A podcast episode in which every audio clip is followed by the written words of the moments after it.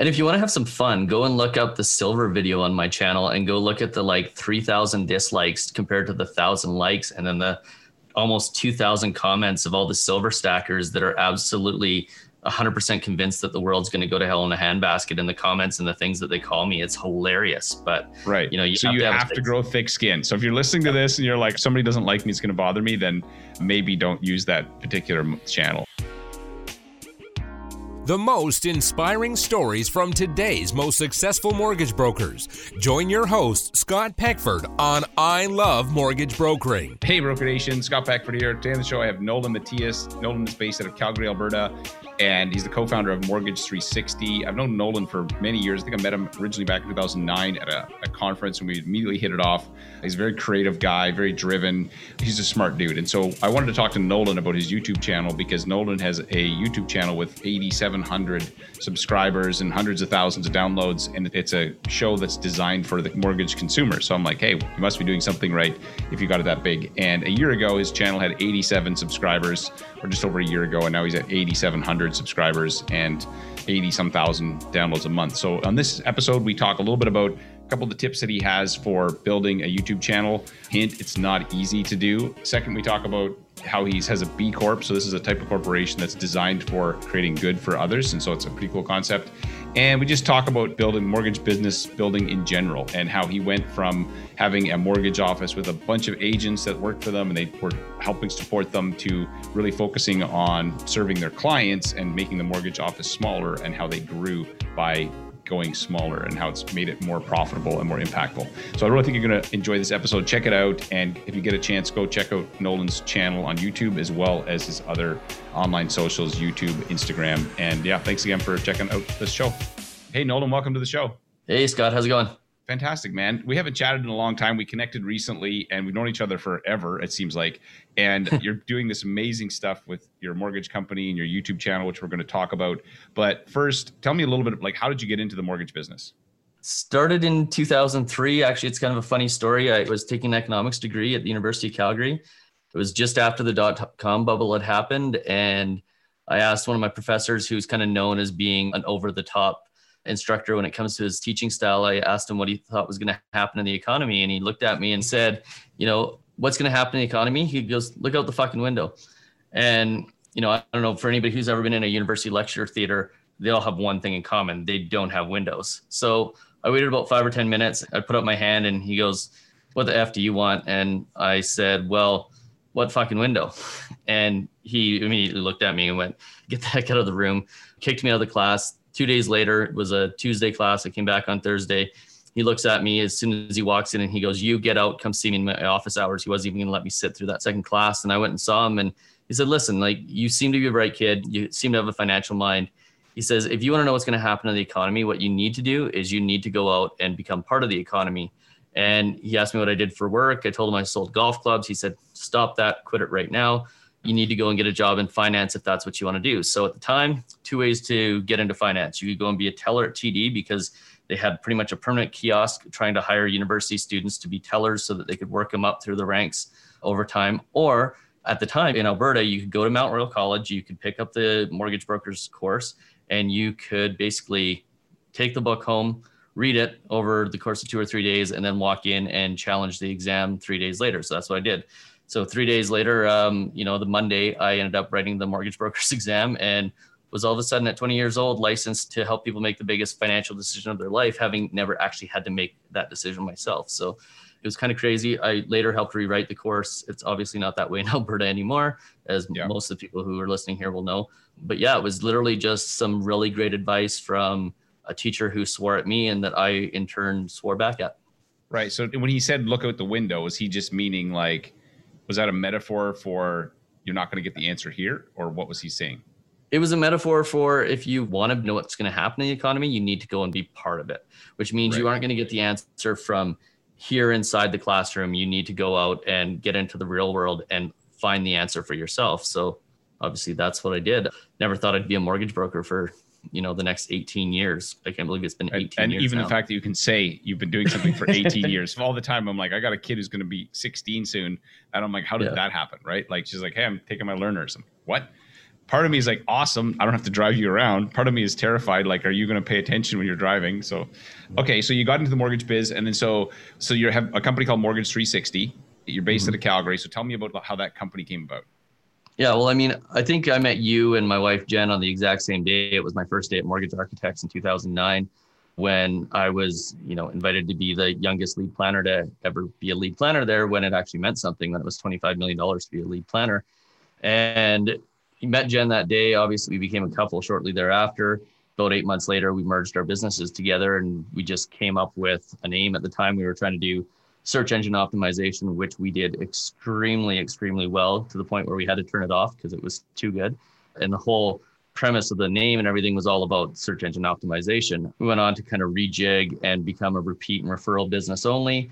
And then we became the first B Corp certified mortgage company in North America, the second in the world, which B Corp is a certification around transparency, accountability, social and environmental impact, which, with respect to accountability and transparency, I think that's obviously something that we wish we had significantly more of in the mortgage industry. So that became pretty important to us. And then from there, uh, we basically, at least in our city, we've become really well known for being a transparent and very trustworthy and education focused mortgage company. Right. So, okay, you, you, said a whole bunch of stuff there that I want to ask a couple things about. So, what exactly is a B Corp? So, dumb it down. Talk to me like I'm 10 so that I understand yeah. the difference between that and a regular corporation. So, basically, what we have is is a third party audit that goes through and looks at whether or not we actually do what we say we do. So, we don't go out and advertise that we give 20% of our uh, profits away every year to charities.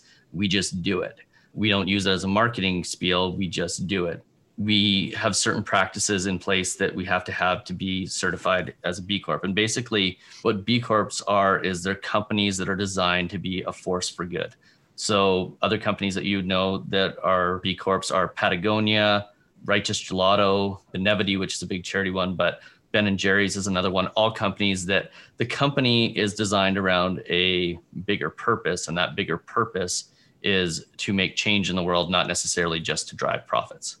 Right. And so as a B Corp, is there a certain percent that you commit to giving away or is it just whatever you like how does it work? You don't have to commit to giving any money away. Yeah. It's part of it, but it isn't something that's necessary. So what happens is you're scored on a score of 0 to 200.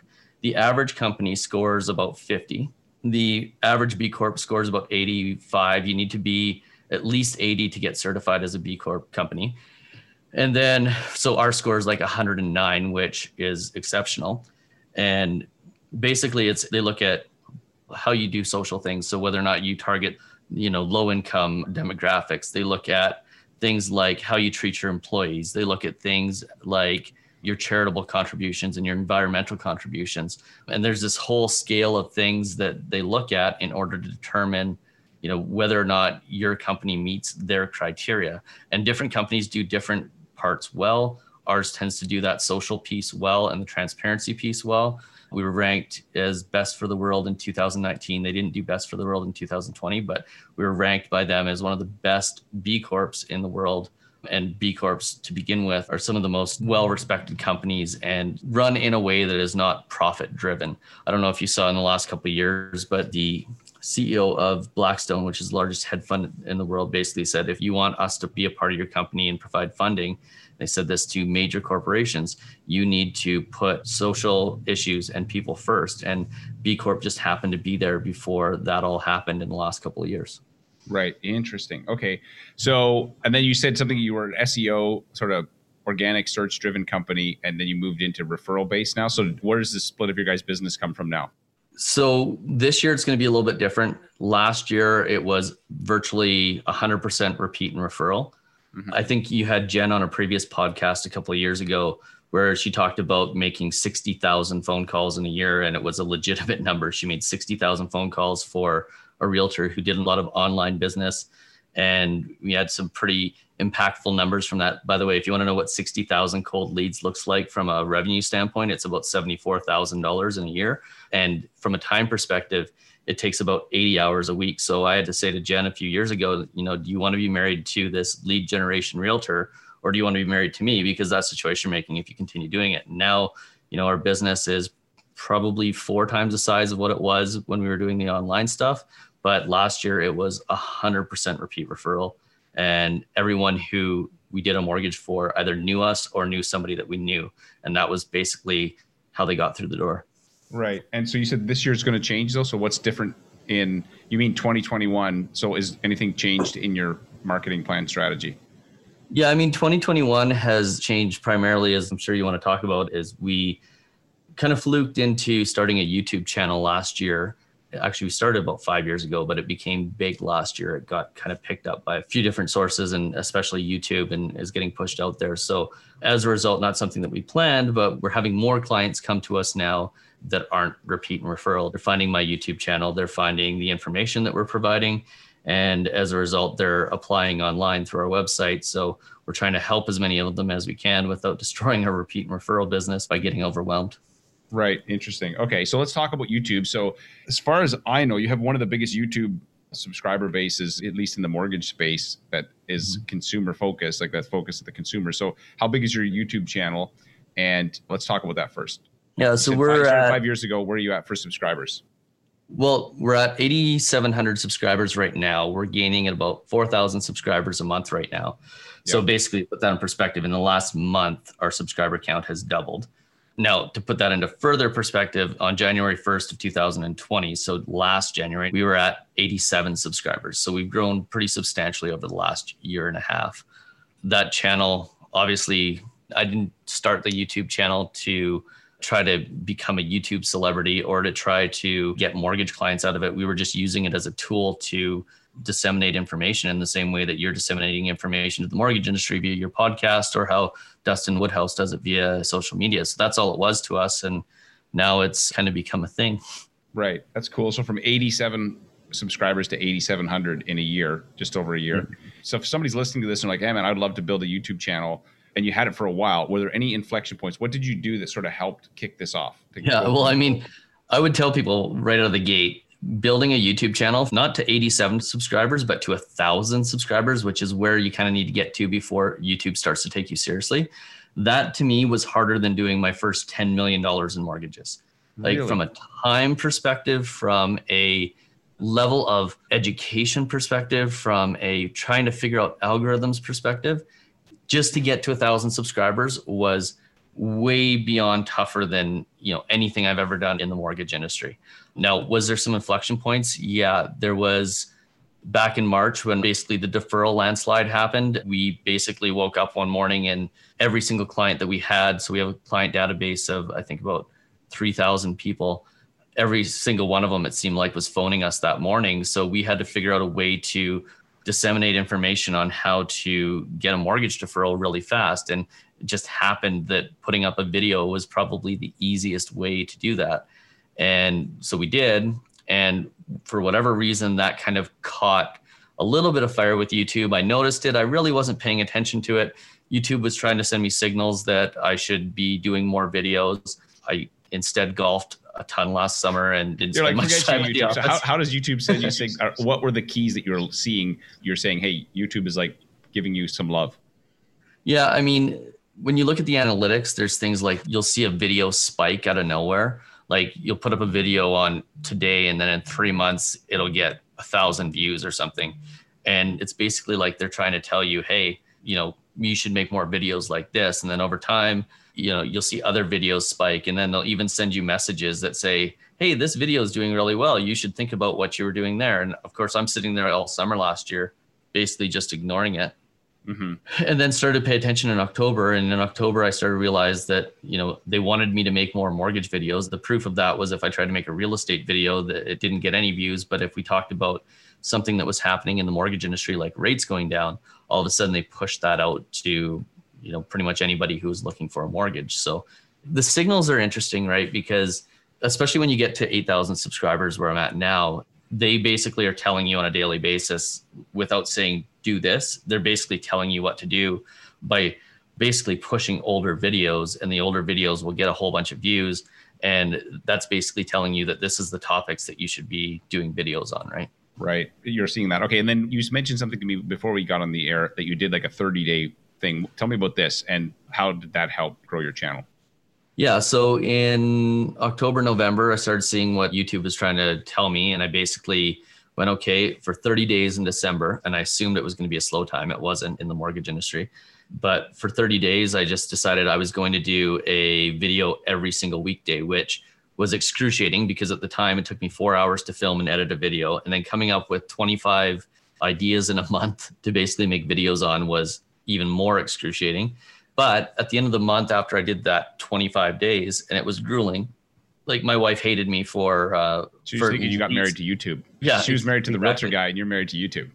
Exactly, and she hasn't given me the ultimatum yet. I don't know if we're getting there or not, but you know, it was that 25 days where it was almost like I was signaling to YouTube that I was serious about it, and they signaled back that okay, they saw it, and obviously the video started gaining a bunch of traction.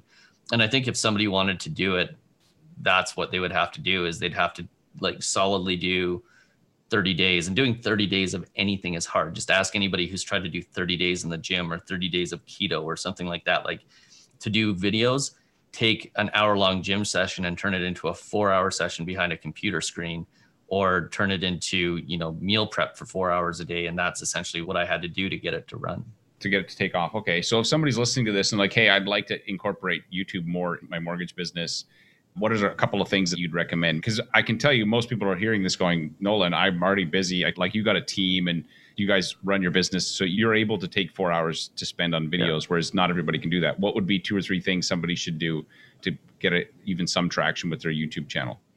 Well, and that's the thing, and you hit the nail on the head. What people need to understand about my business is I've spent the last 18 years building a business where the best thing I can do for my business now is to get out of the way and let my team do things. I try not to even talk to clients anymore because my team does a better job talking to the clients than I do. So I have a little bit more time to work on the business. I have a little bit more time than the average mortgage broker because I'm, you know, I'm not in the deals every single day. I think it's pretty rare to find a mortgage broker who's got a small team of four to five people who isn't on the tools. I mean, it takes typically getting you know to a pretty significantly bigger operation than that to not be on the tools. Maybe i'm wrong on that but that's the first thing is like i have the time and the ability because i have it by design. And i've also spent a lot of time building and creating the ability to have an income while i do this. And if i were to do this without having that income that was coming in every single month i basically would have made no money for a year. And then you know from a communication standpoint and whatnot, you know, if somebody wants to do something like build a YouTube channel or an Instagram channel, I think one thing people don't realize is I've probably got the biggest Instagram following for our mortgage company of any mortgage brokerage in Canada. We've got 6,000 followers on Instagram. Like mm-hmm. all of those things take time. And the key to them is it's not about you. As soon as you make it about you, you will never grow. It needs to be about trying to help as many people as possible. And if you do that, then you can pretty much grow anything. You can grow a YouTube channel, you can grow an Instagram account. I'd probably start with growing an Instagram account first before I went on YouTube because you can do a 60 second video instead of a 12 minute video. If you're doing YouTube or anything else, it's about helping people. Heck, even if you're doing online leads, it's about helping the online leads get to where they want to go. If you're trying to work with realtors, it's about helping the realtors get where they want to go. If you can right. focus on helping people, there's no silver bullet. Everyone goes, oh, it's repeat referral, or I don't deal with realtors, or I do deal with realtors, or I've done this. All of it is the key thing is deciding that one, you want to be successful in it, and two, is when you decide you want to be successful in it, you will quickly realize that the way you become successful is purely by helping people. And I mean, I got to turn that around on you and ask you the same question. Like when you started, I love mortgage brokering. Like was it easier than doing mortgages or was it harder than doing mortgages? It was hard. I almost quit numerous times and I, I didn't edit my own shows because I just knew that that would, so I hired somebody right from the beginning and mm-hmm. paid somebody several times. I went to my wife and I'm like, this is a distraction. Why am I doing it? And she's like, no, no, you started it for a reason. She talked me off a ledge. And I think it was 18 months before it actually turned into, I was like, I got a sponsor and I was like, oh my gosh, like now, you know, not that I was making tons of money, but I, I could see a path for it. So, but I, I, agree with you on that. So, a couple things I heard you say. One, consistency is obviously important. That helped you get your channel go from like sort of you know that 87 to really take off. And the second thing is, is you really got to tune. I always say WIIFM, which is this radio station. What's in it for me? You've got to tune mm-hmm. it to your listener, not to you. It's not about like, hey, Scott's amazing or Nolan's amazing. It's like, hey, what's going to help them? And that's the best. And whether you're on Instagram, you know, podcasting, YouTube, that's how you have to think about your channel. It's not you know you putting on a dance every day and people wanting to watch it Yeah, absolutely. And you know, I would use charity uh, giving as an example of this, right? We see mortgage brokers, realtors make the same mistake all the time. They go and they make a donation or they do some helping or do some volunteering and they post it all over their social media and they're talking about it and they're promoting it. And what the consumer sees, what your followers see when you do that is they see somebody who is more interested in themselves having the fame than in what they actually did. Versus if you think about it from the perspective of what can I do to help people, and you go and you make that donation, but you don't say anything, or you go and you do that volunteering and you don't say anything, or you send your clients a gift that is customized to them and you don't say anything, but somebody else posts it and says, Oh my God, look what Nolan or Jen did for me, or look what Scott did for me. Like that is not only significantly more powerful, but the frame of reference of doing something to help somebody else is basically what drives the success. It's what drives the success of those strategies. I mean, Gary Mauris, love him or hate him, I love him to death. And I'll tell you right now, I didn't always feel that way, but I love him to death now. And the reason why is because when the pandemic hit, he stood out 100% as the leader in the industry. And yeah, he got criticized. Oh, he's spending all the ad money on bringing on Lewis Howes and Darren Hardy. I know for a fact he didn't pay Darren Hardy or Lewis Howes to be on his podcast. But that shift that he made was I'm going to do everything right now to help the entire industry. It didn't matter if you're DLC, MCC, mortgage architects, Verico, whatever. He just made that shift to I'm going to do everything I can to help as many people as possible. And as a result, he helped himself. Right. Yeah, yeah. I thought they put on a clinic, honestly, when that happened. I got feedback. I was on a webinar and I was talking about how literally there's a pandemic happening. Everybody else is hunkering down and they're tripling down on reaching out, serving, encouraging. And I had somebody say, Hey, like, you know, and I'm like, dude, I'm just stating a fact. They did. And I'm convinced, I know that they've, you know, they're reaping the benefit of that. And I say there's like mind share. So at that time, we weren't sure about market share because market share was like, who knows what's going to happen. But mind mm-hmm. share was available. And he captured mind share with their activities of being so outwardly focused and putting on all kinds of great things for the mortgage community. So kudos and to him. And absolutely, and we switched brokerages, we switched networks because of what he did. And at the exact same time, it was exactly what we were doing with YouTube. Was we were trying to create a tool for Canadian consumers to basically help them figure out what their next steps were. And what has happened with the DLC group of companies and what has happened with our YouTube channel at a significantly smaller scale is any indication, it's that the strategy here isn't YouTube, Instagram, podcast, or anything else. It's literally how can you find a way to help as many people as possible in a meaningful way to them and do it in such a way that they talk about it so you don't have to. Right. Yeah. Yeah. Exactly. Be useful to others. Useful is the new cool. Is a, a line that I heard once, and I'm like, I like that. So that's awesome. Okay. So you got the YouTube channel going. Is there anything else in your business that you're doing, or any changes that you've made in the last year that you feel like have really helped you guys? Yeah, I mean, we talked about this on the last call that we had there, just leading up to this, and you know, I hate to say it, but if you are a broker that is working at a mortgage brokerage that provides training and mentorship, you have to realize that you are a strain on that company, not a benefit to that company, and that you should be going to your broker or your mentor right now and thanking them for having you because we in 2014 started building and we grew up to basically 14 people. And what I did is I went back and I looked at our numbers going back to 2014. And with every additional person that we added, our revenues, like our personal revenues for Jen and myself, and the money that was actually ours, actually went down.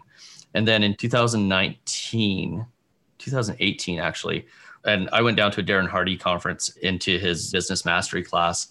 And Darren said to me, you know, if you have 12 to 14 people and they aren't all A players, they're doing more damage than they are good. And we took a hard look at that and we went back and we basically invited some B and C players to leave because what I realized is B and C players will cause the A players to leave. And we shrunk our team from 14 people down to basically four. We're now up to five. We had to hire another person. And the four people that we have are all A players. And our revenues as a result basically doubled in 2019 and then went up another 40 to 50% in 2020. And I wish I could tell you that that was in direct line with the number of people that we had. We can't obviously because the pandemic created a market scenario where we can't measure whether what yeah, yeah. there was a, everybody got a lift because of the pandemic. Yeah. Yeah. exactly. But what I can tell you is that unequivocally, having less people and focusing on deals and focusing on clients had a way bigger payoff than Uh, we give our all to everybody. And if we have people that are working for us, we give our all to them in the same way that we give our all to our clients. The problem was when we were giving our all to mortgage brokers who didn't necessarily, you know, have the same investment in themselves being successful as we had in them being successful that became something that once we realized that was a lever that we were able to flip and basically make our company significantly bigger and significantly more efficient just by eliminating a few people so and ultimately serve more people because you're, you're yeah you're not only you're talking about revenue, but that revenue was the result of serving more families. And you're not the first person that have said this to me that has gone down the path of, you know, you're very good at production, you understand the mortgage process. You're like, hey, it would be great if we could bring on some people, put them under our wing, and then a few years later realize, holy crap, like there's a bigger cost here than just a little bit of time. And I always say it's like trying to fly two planes. As soon as you leave the one plane, the other one's like beep, beep, beep, beep, beep. And you're like, crap, I run back over. I got to go managing people. And then my own mortgage business is dipping and I got to run back over to that. And so it's this jumping between the two planes. My bias is towards what you guys do, which is, and my business partners, a team focused around serving our clients at the highest possible level. It's not about building, you know, a whole bunch of agents and then, you know, God bless people that want to do that. But I think that's a whole other business. And Honestly, I think that's why your role exists. Like, look at what you've done. One with the podcast, like anybody can flip on your podcast and learn everything that they're going to learn and more from any one individual if they had an individual mentor. And two, it's like if somebody needs to know something in the industry, they don't go to Verico head office or DLC head office and ask questions, or they don't go to their broker or their manager. They go to I Love Mortgage Brokering's Facebook page and they find the information there. Like, you have created a way better tool for that than any brokerage that I'm aware of, in my opinion, anyways, has ever been able to create. And you know, kudos to you for being that. Well, I, honestly, it was it's a community that makes it work. Because when I started the group originally, I didn't have a hot clue, so I was like, "Hey, we'll help each mm-hmm. other," and I didn't realize how people just embrace that. And you're right. Now it's like we'll get 50 posts a day in that group, right? Like where people are asking questions or helping each other and about on average. So it's pretty great. So anything last that I should have asked you? So I love that you've got the YouTube thing going. I love that you guys are focused. You're dialed in on taking care of your customers. I think if anybody's listening to this, you should go check out, you know, subscribe to Nolan's channel, get inspired by what he's doing check out their Instagram. Is there anything I should have asked you that I didn't? No, I mean it's your show. It's uh, it's your questions. I'm sure there's other things that we could have talked about, but you know the one thing I would tell people and leave them with, if you're, you know, asking for any sort of advice with respect to doing YouTube and doing Instagram stuff and putting information out there and trying to help people, is it takes a lot of work. You got to do your best. There's going to be times where you get stuff wrong. I did a video yesterday that's now the number one video on my channel ever. The title's "I screwed up" because I did a video where I basically I didn't have the numbers wrong, but I didn't explain what was behind the numbers well enough, and I got called out in the comments on the previous video. And you know, understand that anything you do like this or anything you do to help people, there's always going to be the potential for criticism. The one thing I'd leave people with is that I love mortgage brokering group is amazing, but there's a lot of Richards on there, and you don't need to be a Richard, and get being a Richard in life doesn't really get you anywhere. So um, Unless your name is actually Richard and you're still a nice guy. I find it's usually the actual Richards that are the nicest guys. We'll see how many people. Yeah, we're uh, not saying hey, if your name is Richard, we're not saying this is not a show against Richards. Um, hey, my mom's a Karen and she's the nicest human being on earth. So, right, that's hilarious. That's so true. You know, so a couple things I think in terms of the takeaway: one, tune your channel to the other person's needs. to you know make sure your consistency and it's going to be a lot of work like just don't go into this thinking oh i'm going to throw up a video and i'm going to have 10000 subs-. no uh-uh, uh, that's not going to happen you're going to have to put in some effort actually there's something else you just mentioned that i thought of too is you took this negative which was hey i wasn't clear in this one video i got some flack because you're putting yourself out there when you throw up a youtube video mm-hmm. any smart person or wingnut can say anything about you but you've yep. taken that and created a positive out of it so instead of like hunkering down and grabbing a bottle of what do you drink, like rye or something, and being like, I don't want to deal with this today, you actually faced it head on. And then yep. now you said it was your biggest video because you took that negative. Absolutely. And if you want to have some fun, go and look up the silver video on my channel and go look at the like 3,000 dislikes compared to the 1,000 likes and then the almost 2,000 comments of all the silver stackers that are absolutely 100% convinced that the world's going to go to hell in a handbasket in the comments and the things that they call me. It's hilarious. But, right. You know, you so have you to have, have to grow thick skin. So if you're listening to this and you're like, somebody doesn't like me, it's going to bother me, then maybe don't use that particular channel. So this is awesome, brother. Good to chat with Cool. you, and we have to get together sometime the next time that we're in the same city. I'm Albertan. We spent some time in Kelowna, so we'll see you sometime in the summer, I'm sure. Okay, awesome, man. This is an I Love Mortgage Brokering production.